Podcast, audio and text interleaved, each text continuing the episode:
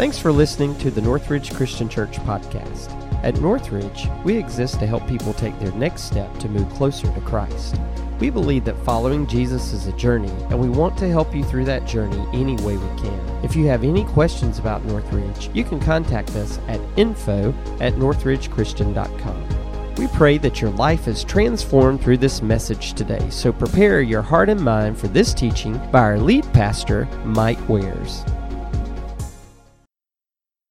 This is the weekend that, that, we remember those who laid their love on the line so that we could have freedom to meet like we are today. And on Sunday, we always remember the one who, whose love was laid on the line so that we can have eternal freedom. And so today, this service is a little bit different. And you know, if something is different, that there's a reason for it. There's something that we're going to be teaching throughout this. And so you just kind of have to keep your eyes open, and we're going to help you understand that. Uh, so, if you would go ahead and get out your notes, uh, th- that will help you remember because today is about remembering, and, and, uh, and that will help you as you follow along. I don't know about any of you all. I have sometimes a problem remembering. Does anybody in here have a problem remembering? Well, we're getting close to 100% of people. I, I like that. I don't feel nearly as bad about it you know, uh, I, I, can blame getting old on it, but, you know, some of y'all can't, so now I feel better about myself. You've helped me today. So, so th- this idea of, of remembering, we all have tips and tricks that we use to remember things. If Kathy calls me and she says, Mike, I want you to pick up milk on the way home, I, I will take a post it note and I will write on there milk and I will put it over my speedometer so that I will be sure not to miss it. But even doing that, there have been times when I have forgotten the milk, okay? That may tell you something about my driving. So, the other part of that is I often just put down milk, but I didn't put down what flavor of milk. There's the, the, the, the, the real milk, and then there's the 1% milk, and then there's the scum milk, skim milk, I'm sorry. and, and, and, you know, I, I don't get it. But, but if that's not written down, I forget it. And so we all have those tips and tricks that help us to remember. And this is what I want you to understand. If I forget the milk and I get home and I have two screaming kids because they're hungry, forgetting is dangerous. And what I would tell you, it's dangerous to forget what Christ has done for us. It's dangerous to forget what Christ has done for us. And this is what you need to understand Satan is always, always, always trying to get, get us to forget what Christ has done for us. In fact, in, the, in Revelation, the 12th chapter, it gives us the three tactics of Satan. The first one is he wants to devour us. The second one is that he wants to accuse us and remind us of all the bad things we, we did. And then the third one, and it's found in Revelation 12 9, it, it says there, the ancient serpent called the devil or Satan, who leads the whole world astray. That's his goal, is to lead us astray so that, so that when he pulls us away, we forget what Christ has done for us. We must remember what Christ has done for us. We must remember that, and we have to know that. We have to remember it because Satan is always trying to distract us. You know about distractions, don't you? There's, there's this big campaign right now and it's, it's all about distracted driving. I, I see some of y'all. I pass you on the road and you've got your phones up there and, and, you're, you're doing the thumb thing. I can't do that, I do this. But, but you're doing the thumb thing and, and you're driving. And you know what? That, that's, that's distracted driving. Now, the problem there is while you got your phone up there and you're doing this, you begin to drift off one way or the other way. And, and, and that drifting gets to be pretty dangerous. Now, let me tell you what I'm going to do for you. I'm going to talk good about you at your funeral, but I am going to mention that you were stupid for being distracted that way, okay? So, so just know that's how it's going to work. But this is, this is what I want you to hear we look at that and we say, that's not a very smart thing. But you know what? It's the same thing that Satan is trying to do to us. He wants to distract us so that we'll drift. In fact, the Hebrew writer writes about it, and, I want you to hear what he writes. In Hebrews 2 1, he says, We must pay more careful attention. We must pay more careful attention, therefore, to what we have heard, so that we do not drift away, so that we don't pull off, off and, get in, in the way somewhere else. And, and as we drift, we get into harm's way. Drifting is dangerous. If you've ever been at the ocean, and, and, and, and, and I love to go to the ocean, if you see a boat that loses power, the only thing that boat can do is drift. And, and they're at the mercy of the, the wind and the waves. And if they drift up on the beach, the waves hit it and it breaks up. If they drift into the rocks, what happens? They get a hole and they sink. Why? Because drifting is dangerous.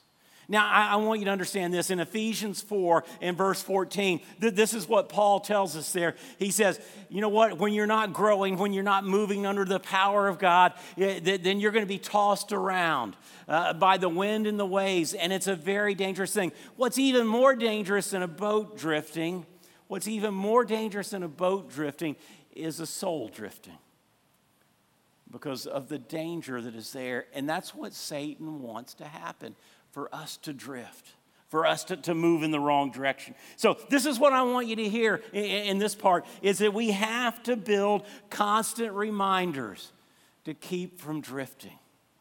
We have to build constant reminders to keep from drifting.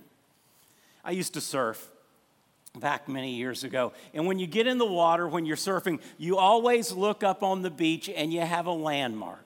And you look up there and you remember that because what's going to happen is the current's going to, begin to move you down the beach. And if you don't keep on coming back to that landmark, if you don't keep on paddling back there, you end up drifting. And, and, and there was one time that I drifted. I got so uh, excited about the waves that I drifted about a mile and a half down the beach from where I was originally. I had a long hike back.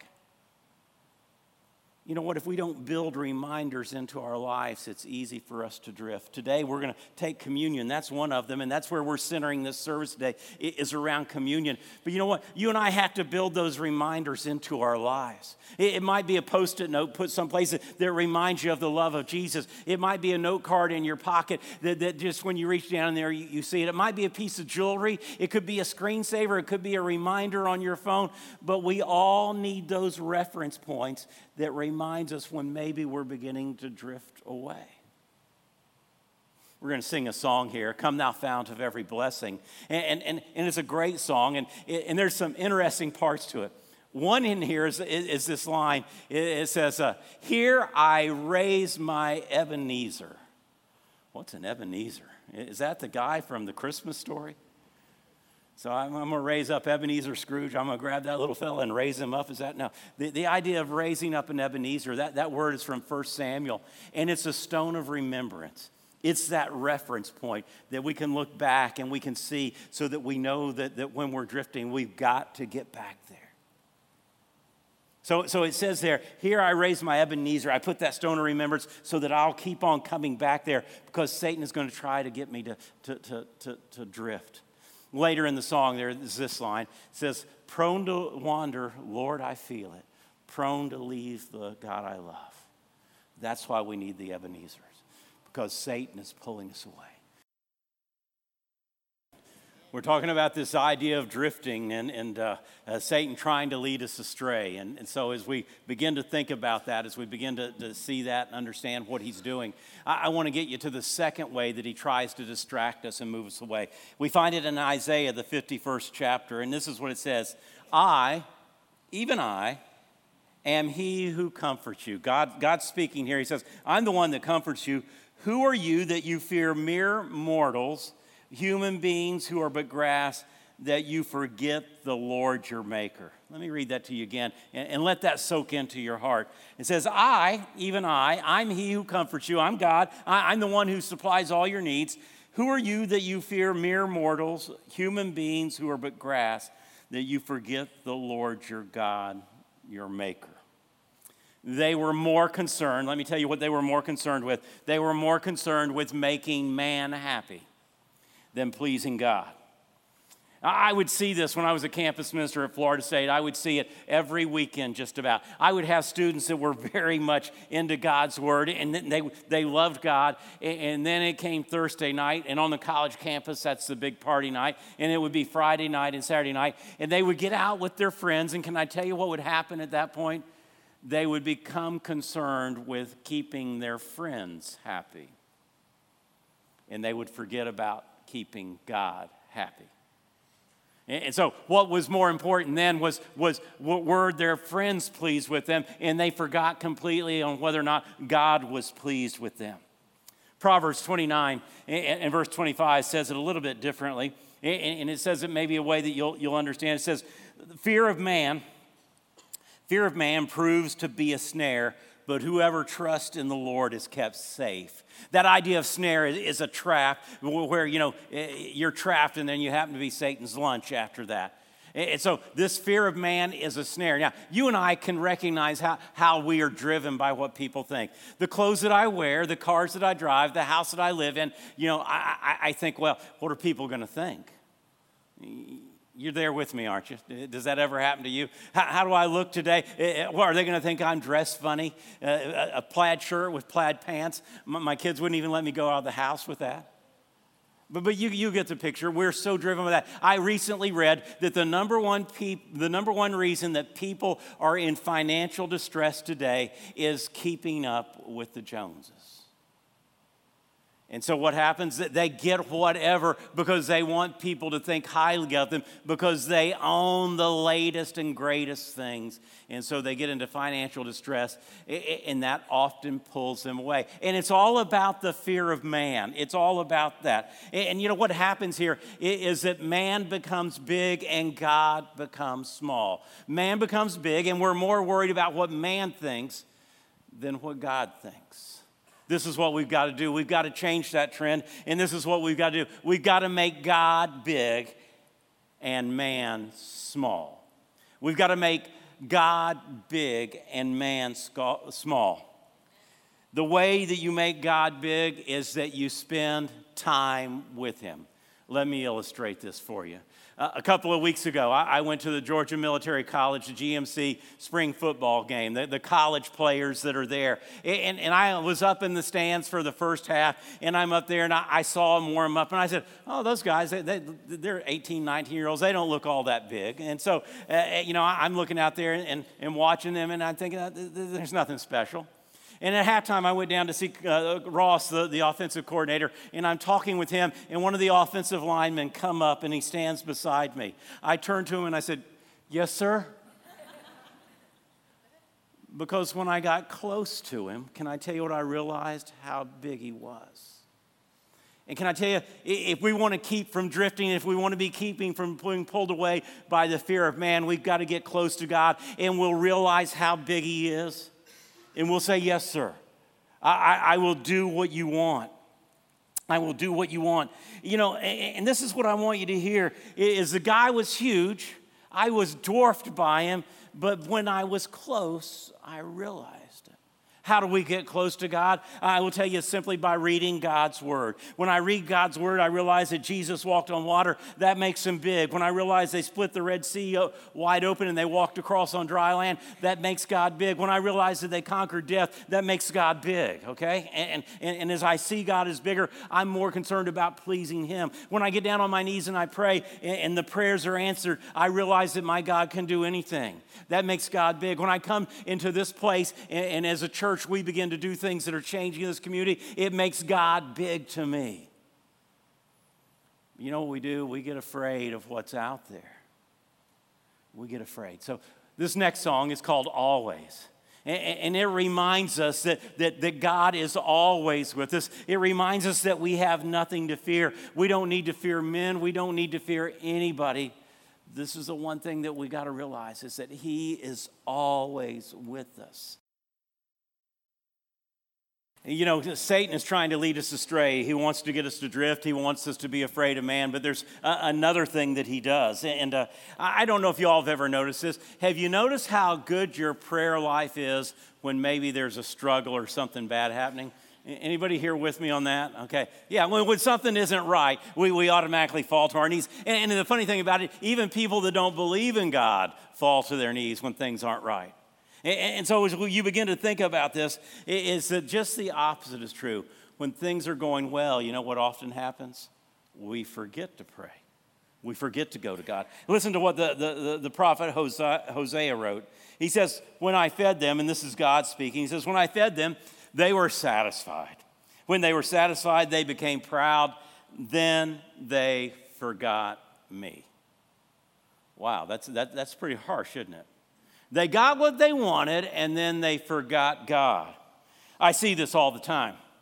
I really do. When people face the trials, they say, would, would you pray for me? As a pastor, this is the story right here.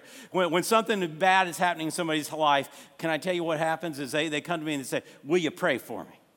But when things are going good, I, I don't have too many people say, Come pray for me.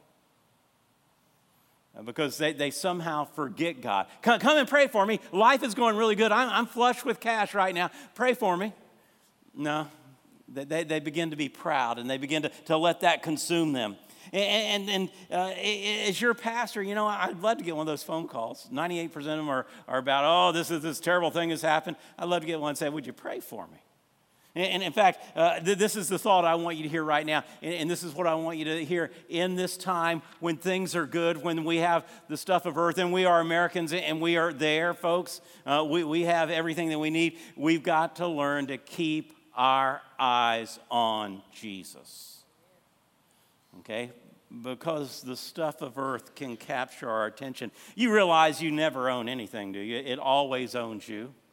You buy that car, and what happens? It owns you. You're, you're now r- responsible to put tires on it and change the oil. And, and, so, as you think about that, you know, if you're going to keep your eyes on Jesus, that means you're going to make time to be in His Word. You're going to be in church. You're going to be praying. You're going to be with other folks. And, and, and, and I would even tell you when times are good, you got to pray. And there's a prayer from Proverbs I want you to hear. And this Proverbs prayer is from chapter 30 and verses 7 through 9. It says, Two things I ask of you, Lord. Do not refuse me before I die. Keep falsehood and lies far from me. Give me neither poverty nor riches, but give me only my daily bread. Otherwise, I may have too much and disown you and say, Who is the Lord? Or I may become poor and steal and so dishonor the name of my God. Did you catch that there? But only give me my daily bread. Otherwise, I might have too much and disown you and say, Who is the Lord? I've watched people do that. When they, they get what they want and then they begin to wander, they begin to drift, and they forget God. You know, there's this parable, and, and, it's the parable of the soils and the seeds. And there are these four different types of soils. And the ones that has the weeds, the one that has the thorns, when you put down the, uh, the seed, it might sprout up quickly, but then it says that it's choked out by the weeds. And it compares those weeds to the deceitfulness of riches and the cares of this world. Been there. Get consumed with what the world has to offer and, and, it begins to, to, to eat into my soul. And actually, what happens is we don't own it, it owns us, and we become slaves to what the world has. And at that point, we're beginning to drift off. And it's not too long before we're completely separated from God. So, we're going to sing a song here. And it's, it's just a little song that says that we're no longer slaves to Him. To, to, to, we're no longer slaves uh, to this world, but that we're a child of God. And, and I just want you to ask yourself this question Have you taken your eyes off of Jesus and placed them on the stuff that the world has to offer? Have you taken yourself? Have you become a slave? Do those things control you more than God does? Because if so, that means you're not remembering the one who has died for you. You're more concerned with what you can get. Okay? This is a hard one. This is a hard one because it's so easy to be consumed. That's what we've come to celebrate today is the blood of Jesus Christ. Now, I, don't know if you've noticed what's been going on. I talk about how we drift, and then we bring you back with a song. I talk about how you drift, then we come back with a song. It, it, I, have been treating you like my dog, okay? Uh, you're on my leash, you begin to sniff a little bit, and then I give you a little tug to get you back to the right place.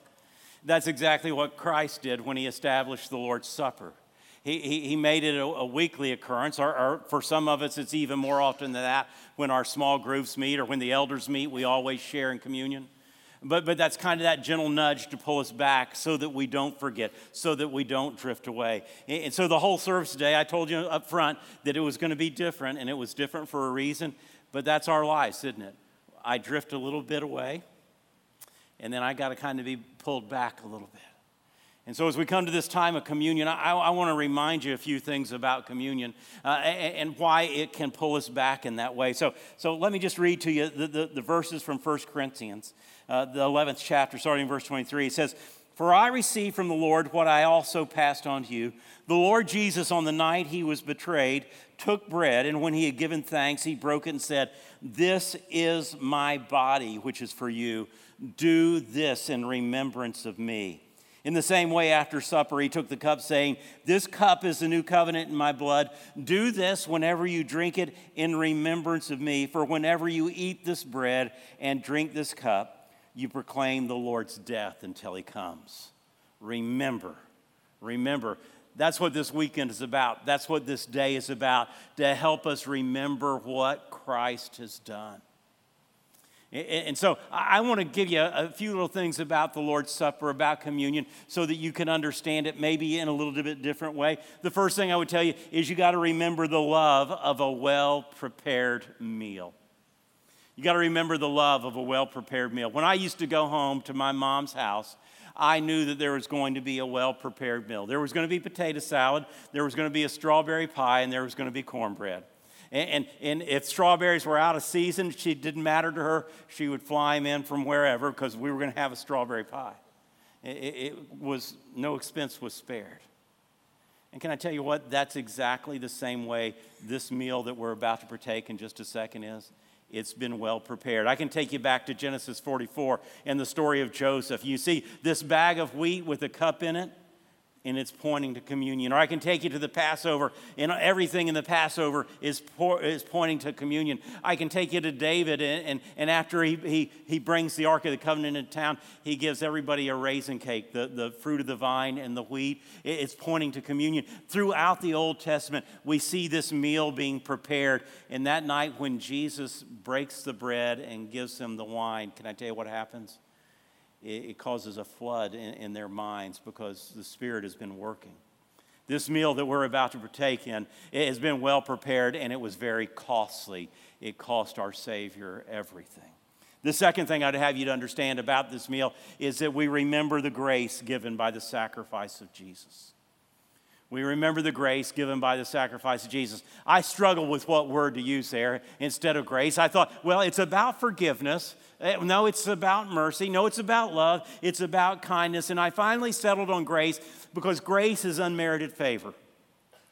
Eh, that means that I didn't deserve it and God gave it to me. I didn't deserve to be forgiven because I am a sinner. I did deserve punishment and, and, you know what? That's mercy. Uh, and, I, and I don't deserve to spend all eternity in heaven with him, but that's grace through the blood of Jesus Christ. And so we remember that in this meal because the body and blood was broken. We get the grace of Jesus so we can spend all eternity. And that's the last thing I would have you remember here is that we remember the future he has prepared for us. He says, For whenever you eat this bread and drink this cup, you proclaim the Lord's death until he comes. There will be a day when Jesus returns, and we will eat the Lamb's wedding feast with him in, in, in eternity. Thanks for listening to this message. If you'd like to find out more about Northridge, visit our website at northridgechristian.com. If you'd like to stay connected throughout the week, download our ChurchLink app today for your iOS or Android device.